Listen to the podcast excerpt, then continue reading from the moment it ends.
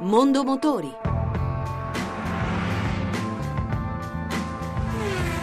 A cura di Roberto Taglialegna. Buon pomeriggio e buon ascolto da Lucia Voltan.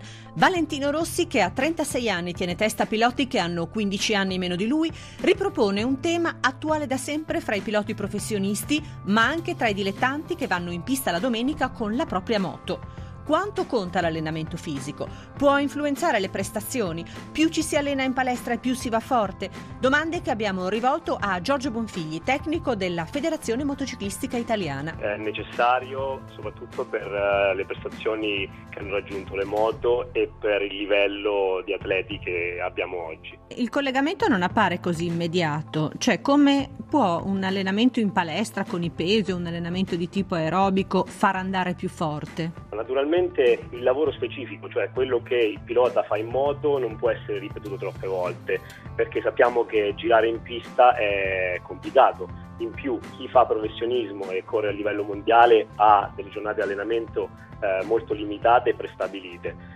Eh, quindi bisogna fare del lavoro extra utilizzando per esempio eh, altri mezzi a motore e parliamo di allenamenti speciali oppure andando a lavorare in palestra condizionando quelle che sono le capacità legate alla resistenza e alla forza.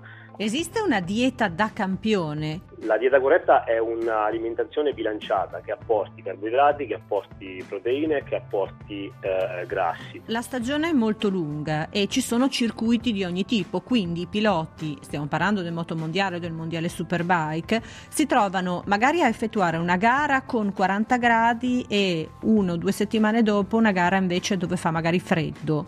Come si può adattare il fisico? Si preparano per tempo. Faccio un esempio, ci sono atleti che utilizzano allenarsi dentro una sauna, quindi per stare all'umidità che possono avere in pista, eh, settano l'umidità della sauna e si allenano lì dentro, ad esempio facendo bicicletta sui rulli. Che consigli darebbe al motociclista che prende la sua moto e magari va in pista a fare dei giri liberi la domenica? In caso di cadute purtroppo le dobbiamo considerare perché si sta in pista, si va veloce, ci possono essere degli errori quando si è al limite eh, una buona base fisica limita i danni. E quindi questa è la prima cosa che consiglierei.